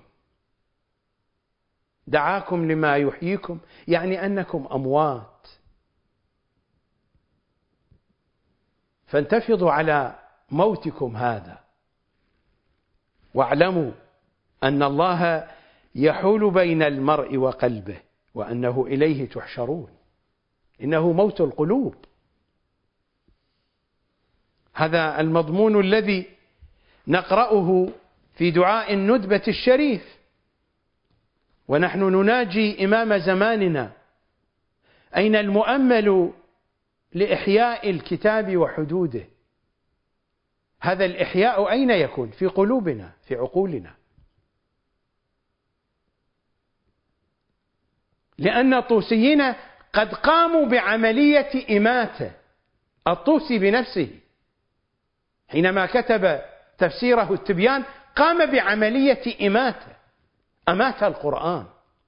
أماته في قلوب الشيعة في قلوب أتباعه. أين المؤمل لإحياء الكتاب وحدوده؟ أين محيي معالم الدين وأهله؟ فالدين قد أماته الطوسيون بعد أن أماته سقيفي بني ساعده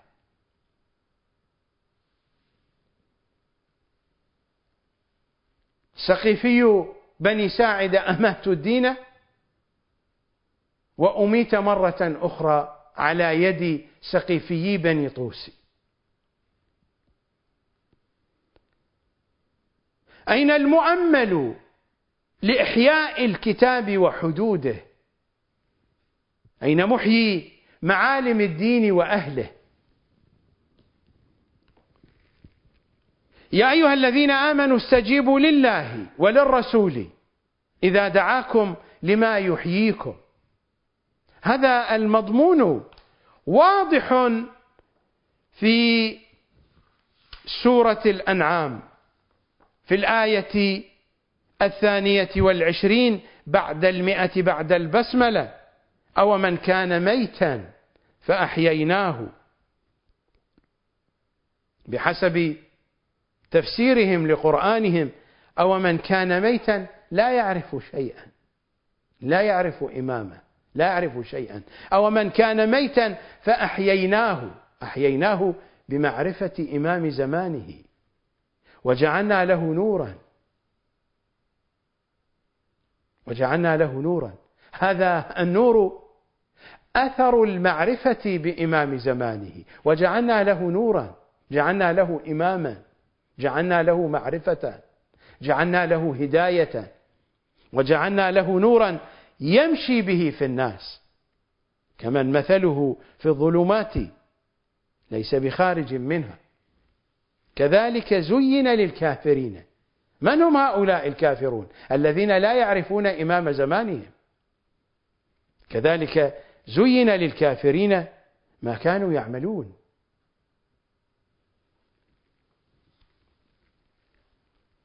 يا أيها الذين آمنوا استجيبوا لله وللرسول إذا دعاكم لما يحييكم. إنها ثورة القلوب. واعلموا أن الله يحول بين المرء وقلبه وأنه إليه تحشرون. في سورة سبع في الآية السادسة والأربعين بعد البسملة. قل إنما أعظكم بواحدة. هذه الواحدة هي ولاية علي وآل علي بحسب تأويلهم لقرآنهم وتفسيرهم لقرآنهم. قل إنما أعظكم بواحدة أن تقوموا لله مثنى وفرادى ثم تتفكروا هذه قومة. هذه نهضة القومة إنما تكون بعد النوم. فيا أيها النائمون قوموا قوموا. قل إنما أعظكم بواحدة أن تقوموا أن تقوموا. أن تقوموا من نومكم. هناك نومة وهناك قومة. هناك إماتة وهناك إحياء. قل إنما أعظكم بواحدة أن تقوموا لله مثنى وفرادى. مثنى إشارة إلى المجموع. فرد إشارة إلى المفرد. والمجموع هو هذا التيار الذي حدثتكم عنه. سأعود كي أحدثكم عن التيار هذا عن التيار الفكري المجتمعي.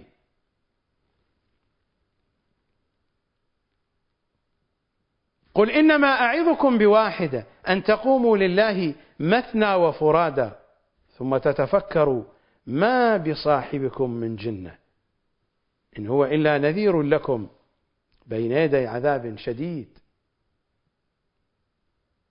أنا لا أريد أن أدخل في كل التفاصيل إنما أردت أن أقتبس هذه الإشارات إنها ثورة على حالة الموت.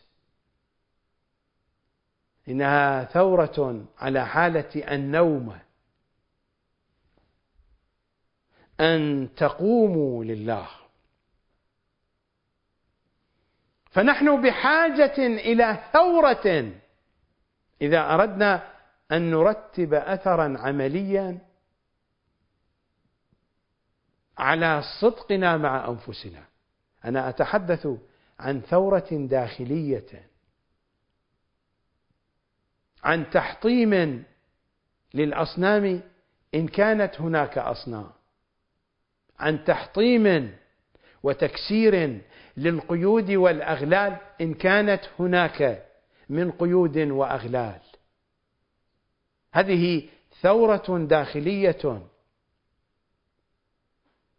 هذا هو الحماس العقائدي وهذه هي الجذوة العلوية.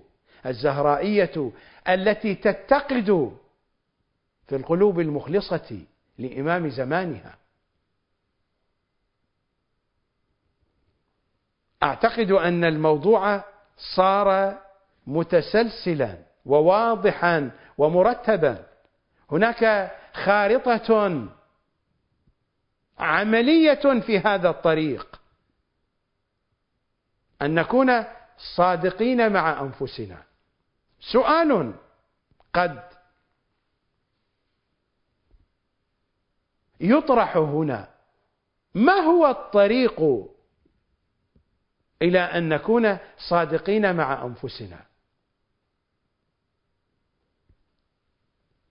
الطريق هو التدبر في ماضينا وحاضرنا ومستقبلنا على المستوى الشخصي. والتفكر في أحوال الدنيا من حولنا.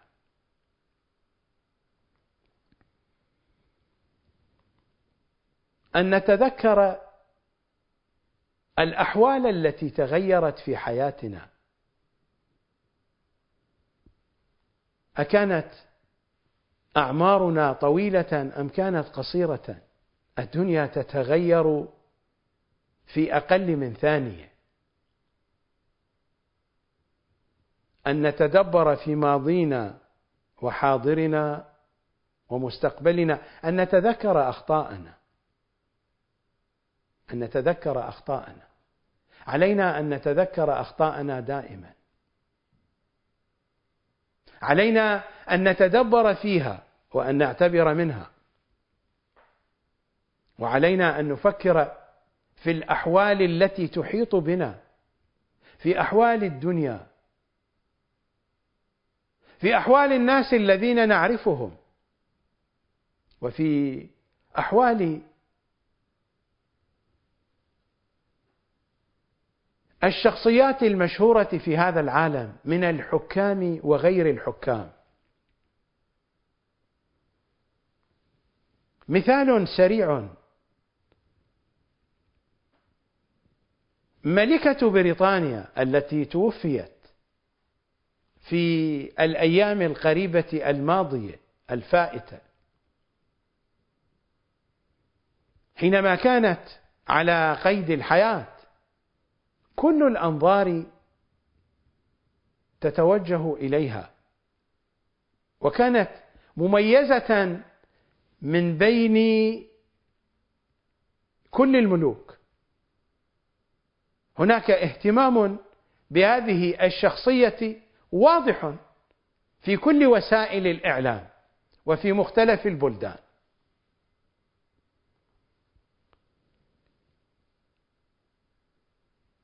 لكن في هذه اللحظة كأنها لم تكن. نسيت. نسيت. أنا لا أحدثكم من بلد بعيد.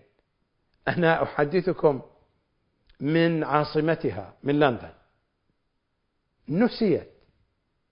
وطوي صفحتها. وهذه هي الدنيا. هذه هي الدنيا. الذين ماتوا من أهالينا وأصدقائنا ومعارفنا. طويت صحائفهم من الحياة. ولم يبق لهم ذكر. وهكذا نحن. والجميع على هذا الطريق. وكلنا سائرون في هذا الدرب. التدبر في الدنيا وأحوالها. وأن يطيل الإنسان التفكير في هذا المضمون. وأقوى من ذلك أن يكثر القراءة والتدبر في الأدعية التي عندنا. أن يكثر التدبر في هذه الأدعية بغض النظر أن يقرأها دعاء بعنوان عبادة من العبادات أو أن يقرأها بعنوان قراءة للمعرفة وللتعلم. التدبر في الأدعية وفي الزيارات أيضا. يساعد الإنسان أن يكون ملتفتا إلى حاله بشرط أن تكون القراءة كثيرة. لا أتحدث عن كثرة القراءة في وقت واحد. حتى لو أن الإنسان يقرأ من الأدعية دقائق قليلة لكنه يبقى مستديما على هذه الحالة. في كل يوم يقرأ دقائق من الأدعية. وأن يتدبر فيها. ألا لا خير في قراءة ليس فيها تدبر كما يقول أمير المؤمنين صلوات الله وسلامه عليه. فقراءة الأدعية والزيارات بنحو مستديم حتى لو كان في كل يوم أو ما بين يومين لدقائق لدقائق معدودة. مع التدبر في تلك الدقائق لما يقرأ القارئ. هذا أمر يعين الإنسان كثيرا أن يلتفت إلى نفسه وأن يتلمس مواطن الصدق في دواخله.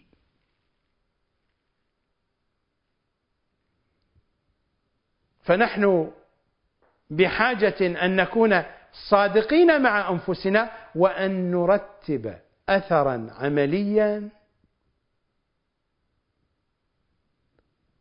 على صدقنا مع أنفسنا. أصحاب الحسين الذين هم مثال نادر في التاريخ الشيعي أصحاب الحسين كانوا صادقين مع أنفسهم ورتبوا أثرا عمليا. ومن هنا نقرأ في زيارة عاشوراء في سجودها. وصف أصحاب الحسين. وثبت لي قدم صدق عندك مع الحسين وأصحاب الحسين الذين بذلوا مهجهم دون الحسين عليه السلام. بذلوا مهجهم. هذا التعبير تعبير بليغ ودقيق. بذلوا مهجهم. جعلوا قلوبهم خالية للحسين فقط. مهجة الإنسان عمقه النفسي الباطني عمقه الوجداني. فأصحاب الحسين بذلوا مهجهم.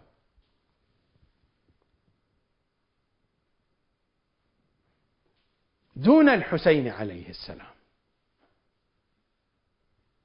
بذلوا مهجهم معنويا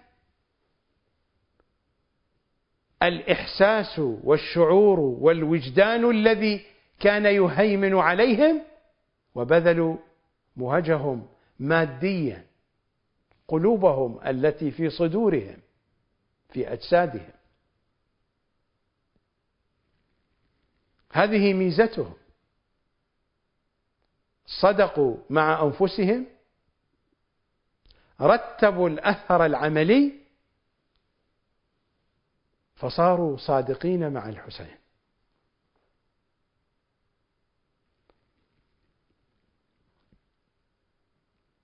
هذه هي الواحدة التي يريدها القرآن. قل إنما أعظكم بواحدة.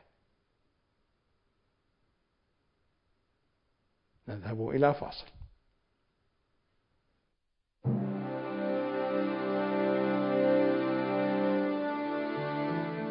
عن الحسين بن المختار عن إمامنا الصادق صلوات الله وسلامه عليه.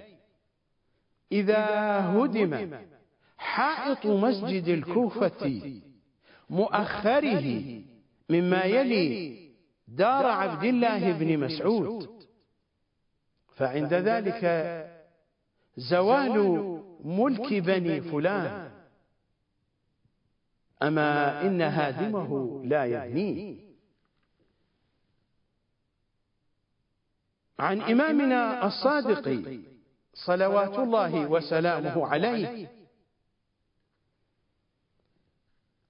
عام الفتح ينبثق الفرات حتى يدخل أزقة الكوفة. عن بدر ابن الخليل الأزدي. قال قال إمامنا الباقر صلوات الله وسلامه عليه آيتان. آيتان تكونان قبل القائم. لم يكونا منذ هبط آدم عليه السلام إلى الأرض. تنكسف الشمس في النصف من شهر رمضان. والقمر في آخره. فقال الرجل يا ابن رسول الله تنكسف الشمس في آخر الشهر. والقمر في النصف. فقال أبو جعفر الباقر صلوات الله عليه. إني لأعلم بما تقول. ولكنهما آيتان. لم تكونا منذ هبط آدم عليه السلام.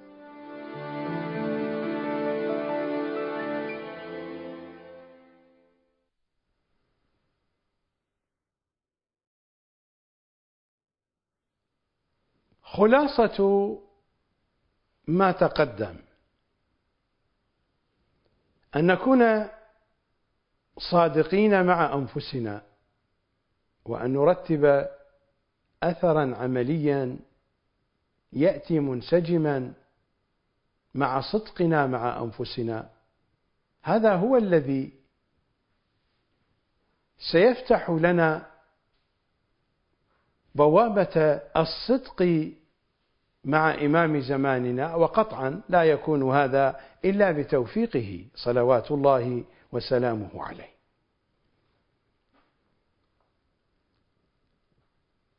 لكن القضية هنا حينما نريد أن نرتب أثرا عمليا يأتي منسجما مع صدقنا مع أنفسنا إننا بحاجة إلى قومة إلى نهضة في داخل نفوسنا. أتحدث عن ثورة داخلية عن ثورة وجدانية عن ثورة نفسية عن موقف إبراهيمي في تحطيم الأصنام الداخلية عندنا.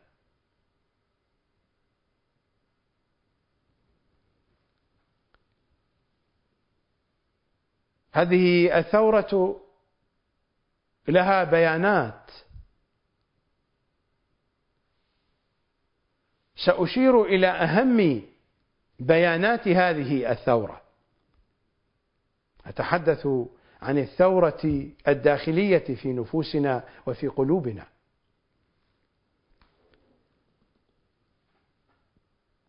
البيان الأول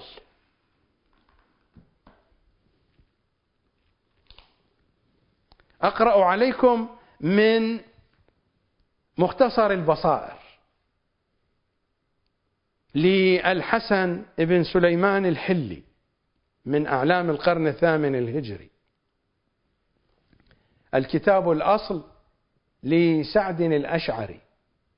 بصائر الدرجات لسعد بن عبد الله الأشعري القمي رضوان الله تعالى عليه. وهذا مختصره للحسن بن سليمان. الطبعة طبعة مؤسسة النشر الإسلامي. قم المقدسة. صفحة 231 رقم الحديث 236 بسنده عن الفضيل بن يسار. قال دخلت على أبي عبد الله. الفضيل يقول دخلت على أبي عبد الله الصادق صلوات الله عليه. أنا ومحمد ابن مسلم. شخصيتان معروفتان من أصحاب إمامنا الصادق. الفضيل يقول دخلت أنا ومحمد ابن مسلم على إمامنا الصادق صلوات الله عليه. فقلنا ما لنا وللناس فليشرق. الناس وليغربوا. ما لنا ولهم. هذا هو الذي يريده إمام زماننا. لا نعبأ بالناس.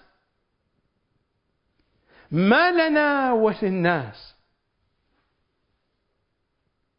بكم والله نأتم. يخاطبون الإمام الصادق. بكم والله نأتم. ما لنا وللناس. إذا عرفنا طريقنا الصحيح. ما لنا وللطوسيين فليذهبوا إلى الجحيم.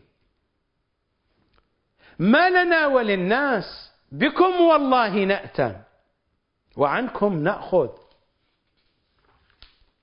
ولكم والله نسلم. ومن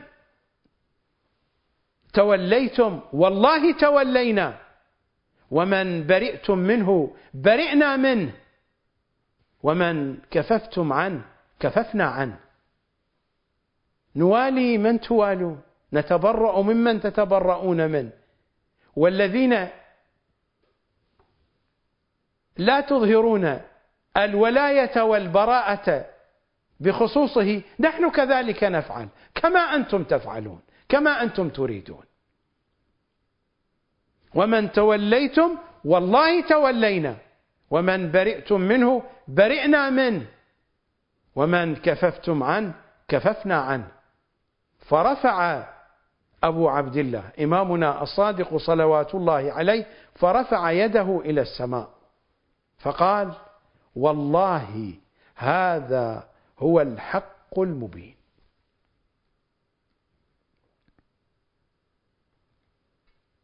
علينا أن نصدق مع أنفسنا. وأن نعيش في حد التقصير في حد التقصير في خدمة إمام زماننا. وأن نرتب الأثر العملي على صدقنا مع أنفسنا. نحن بحاجة إلى ثورة. وهذه بيانات الثورة. هذا هو البيان الأول. أن تكون القلوب هكذا. وأن يترتب الأثر العملي عليه ما لنا وللناس هذا هو الأثر العملي. أن لا نجد للناس من قيمة في قلوبنا ونفوسنا حينما نتحدث عن إمام زماننا. من هؤلاء؟ أتحدث عن الطوسيين وأشباههم عن مراجعهم عن زعمائهم عن قادتهم. من هؤلاء؟ ما قيمتهم ما لنا وللناس هم أحرار فيما يدينون ونحن أحرار بديننا. لهم دينهم ولنا ديننا. ما لنا وللناس بكم والله نأتم وعنكم نأخذ ولكم والله نسلم. ومن توليتم والله تولينا. ومن برئتم منه برئنا منه. ومن كففتم عنه كففنا عنه. الصادق يقول والله هذا هو الحق المبين. الميزان هم وليس المراجع. أتحدث عن مراجع سقيفة بني طوسي. الميزان هم صلوات الله عليهم. لا أن يأتي السيستاني مثلا ويقوم بوضع ميزان لنا من أن النواصب أنفسنا. فليذهب هو وميزانه إلى الجحيم. هذا هو ميزاننا. ما لنا وللناس ما لنا وللسيستاني والخوئي ومحمد باقر الصدر والطوسي وغيرهم. ما لنا ولهؤلاء بكم والله نأتم. سادة آل محمد وعنكم نأخذ. ولكم والله نسلم. ومن توليتم والله تولينا. ومن برئتم منه برئنا منه ومن كففتم عنه كففنا عنه هذا هو البيان الأول. من بيانات ثورتنا الوجدانية ثورتنا القلبية. ما لنا وللناس؟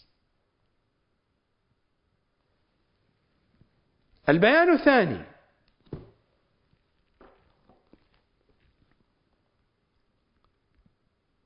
أقرأ عليكم من نهج البلاغة الشريف الطبعة طبعة دار التعارف للمطبوعات. بيروت لبنان إنها الخطبة السابعة والأربعون بعد المئة. ومر علينا هذا في العديد من البرامج. أمير المؤمنين يقول لنا واعلموا أنكم لن تعرفوا الرشد حتى تعرفوا الذي تركه هذا الرشد الذي تحدث عنه البيان الأول والذي قال عنه إمامنا الصادق من أنه هو الحق المبين لن نعرفه حتى نعرف الذي تركه حتى نعرف الأشخاص. ونعرف ماذا فعلوا. والإمام هنا استعمل لن التي هي للنفي التأبيدي يعني أننا لن نعرف الرشد أبدا. حتى نعرف الذين تركوه. نعرف أشخاصهم معرفة تفصيلية. حتى نعرف ماذا فعلوا. واعلموا أنكم لن تعرفوا الرشد حتى تعرفوا الذي تركه إذا كنتم تبحثون عن دين محمد وآل محمد لن تعرفوا حتى تعرفوا الطوسيين الذين تركوه. هذه هي الحقيقة. وعليكم أن تعرفوا هذا. لن تعرفوا دين محمد وآل محمد حتى تعرفوا الطوسيين الذين تركوا هذا الدين. واعلموا أنكم لن تعرفوا الرشد حتى تعرفوا الذي تركه. كلمات الإمام واضحة. لن تعرفوا الرشد الذي هو الدين. ما قال حتى تعرفوا الغي وإنما قال حتى تعرفوا الغاوين الذين ارتكبوا الغي وكانوا على غي. واعلموا أنكم لن تعرفوا الرشد حتى تعرفوا الذي تركه ولن تأخذوا بميثاق الكتاب. ما قال حتى تعرفوا نواقضه وإنما قال حتى تعرفوا الذي نقض الأشخاص حتى تعرفوا الأشخاص وماذا فعلوا.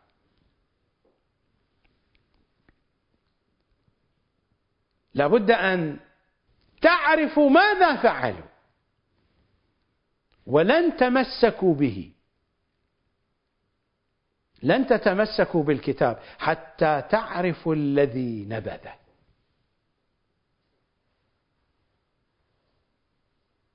ولذا فإن برامج قناة القمر بنيت على هذا المنهج. أحاديثي ومحاضراتي ومجالسي ودروسي وندواتي بنيت على هذا المنهج. الإمام ينفي نفيا تأبيديا مؤبدا. لن تدركوا الدين حتى تعرفوا الذين تركوه تعرفوا الأشخاص حتى تعرفوا. حتى تعرفوا الأشخاص وماذا فعلوا. واعلموا أنكم لن تعرفوا الرشد حتى تعرفوا الذي تركه ولن تأخذوا بميثاق الكتاب حتى تعرفوا الذي نقضه ولن تمسكوا به حتى تعرفوا الذي نبذه أعتقد أن الصورة صارت واضحة وجلية جدا. البيان الثالث وهو الأهم. الآية المئتان بعد البسملة من سورة آل عمران. يا أيها الذين آمنوا اصبروا وصابروا ورابطوا واتقوا الله لعلكم تفلحون. يا أيها الذين آمنوا اصبروا اصبروا على دينكم اصبروا على الرشد وصابروا. صابروا الذين تركوا الرشد وخالفوه. ورابطوا رابطوا إمامكم. هذا ما هو تأويلي هذا تأويلهم. وتفسيرهم لقرآنهم في رواياتهم وأحاديثهم. واتقوا الله لعلكم تفلحون. هذه التقوى هي التي جاءت في الآية التاسعة بعد العاشرة بعد المئة. من سورة التوبة. يا أيها الذين آمنوا اتقوا الله وكونوا مع الصادقين. كونوا مع الصادقين أي تكونون صادقين معهم. فإذا كنتم صادقين معهم كانوا صادقين معكم. هذا هو معنى الكون مع الصادقين أن نكون صادقين معهم كي يكونوا صادقين معنا. يا أيها الذين آمنوا اتقوا الله وكونوا مع الصادقين. هذه التقوى هي هي التي تتحدث عنها آخر آية من سورة آل عمران. يا أيها الذين آمنوا اصبروا اصبروا على دينكم وصابروا أعداءكم ورابطوا إمامكم واتقوا الله لعلكم تفلحون. جاءت التقوى بعد المرابطة مع إمام زماننا. إنه الكون معه الكون مع الصادقين. حدثتكم في برنامج سابق من أن إدراك الظهور أمنية وليس هدفا. الهدف الكون مع إمام زماننا. هو هذا الذي أحاول أن أشرحه وأن أبينه لكم في هذه الحلقة. إدراك الظهور أمنية ليس هدفا. وليس مهما بالقياس إلى الهدف. أدركنا الظهور أم لم ندرك الظهور؟ فهذا أمر ليس مهما بالقياس إلى الهدف. إذا بلغنا هدفنا إذا بلغنا هدفنا فليس مهما. أدركنا الظهور أم لم ندرك الظهور؟ الهدف الكون مع إمام زماننا. يا أيها الذين آمنوا اتقوا الله وكونوا مع الصادقين. يا أيها الذين آمنوا اصبروا وصابروا ورابطوا واتقوا الله. المرابطة مع إمام زماننا. الكون مع إمام زماننا. صلوات الله وسلامه عليه. قطعا المرابطة تحتاج إلى صدق. أن نكون صادقين مع إمام زماننا.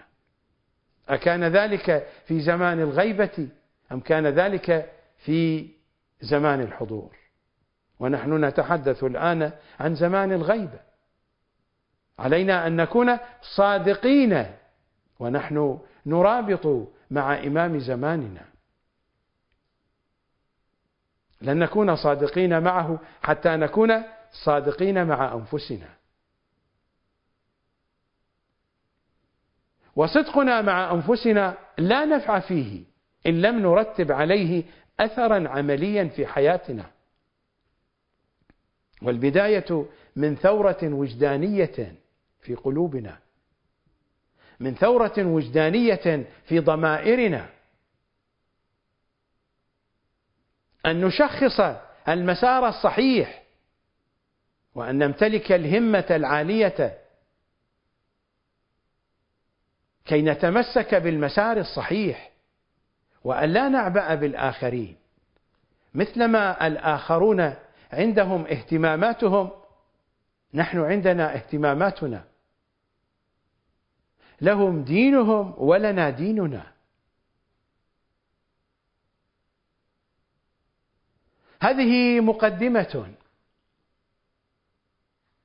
لحلقات مهمة جدا.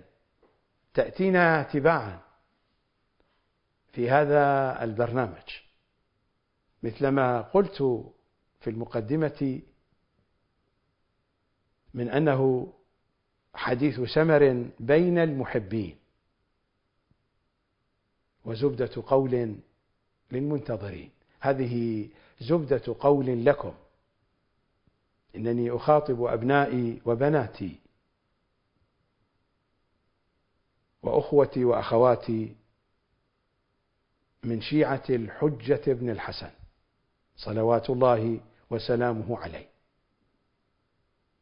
نلتقي غدا في رحاب قائم آل محمد صلوات الله وسلامه عليه. أسألكم الدعاء جميعا في أمان الله.